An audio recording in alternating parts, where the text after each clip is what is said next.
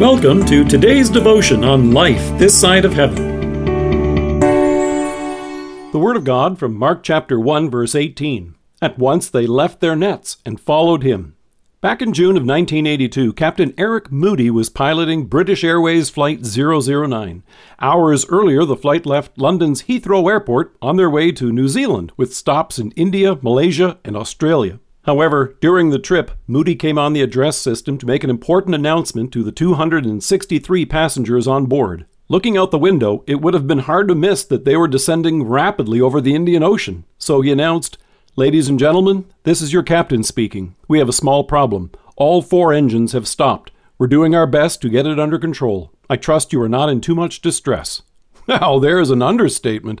However, as Zoe Brennan reported in the Daily Mail, incredibly, passengers and crew reacted to the captain's cataclysmic announcement not with screams and hysteria, but with an extraordinary calm as the realization that they were almost certainly sinking to their deaths hit home.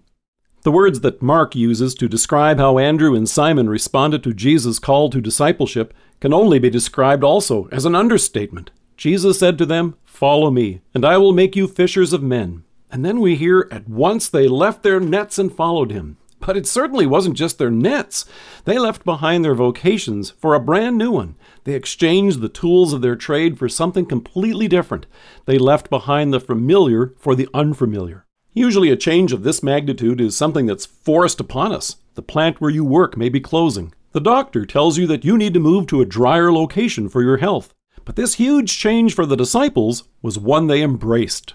For the crew of Captain Moody's Boeing 747, they were keenly aware of the urgency before them. The Daily Mail reports there had been an eruption of the Mount Galunggung volcano east of Jakarta that day. Wind had blown a cloud of ash into the path of the plane, and the finely ground particles of rock had sandblasted the aircraft and choked its engines.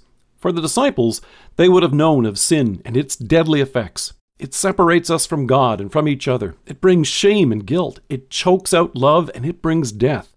And so, as Jesus said in the verses before this, the time has come. The Savior had come. Salvation was at hand.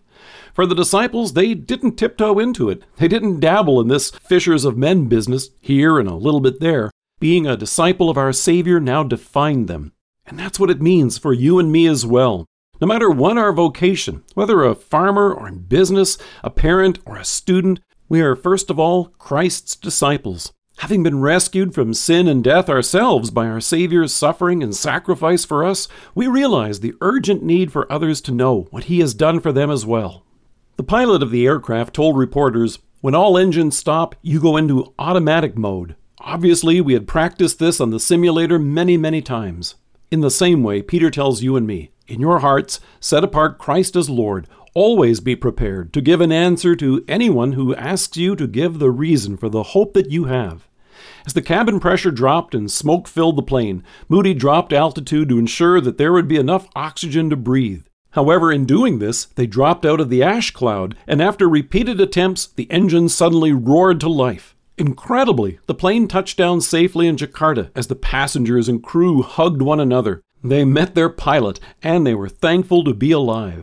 You and I have a Savior who has come down from heaven and rescued us for eternal life. And as we give thanks for new life in Him, we can also give thanks for His call to discipleship, by which others may learn of this amazing rescue.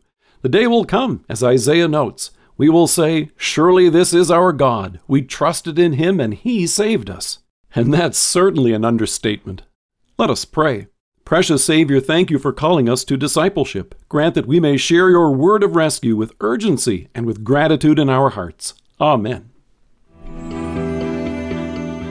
Thank you for joining us. If you're listening to us by podcast or on Alexa, we invite you to browse the resources that are available on our site at lifethissideofheaven.org. God bless you and have a great day.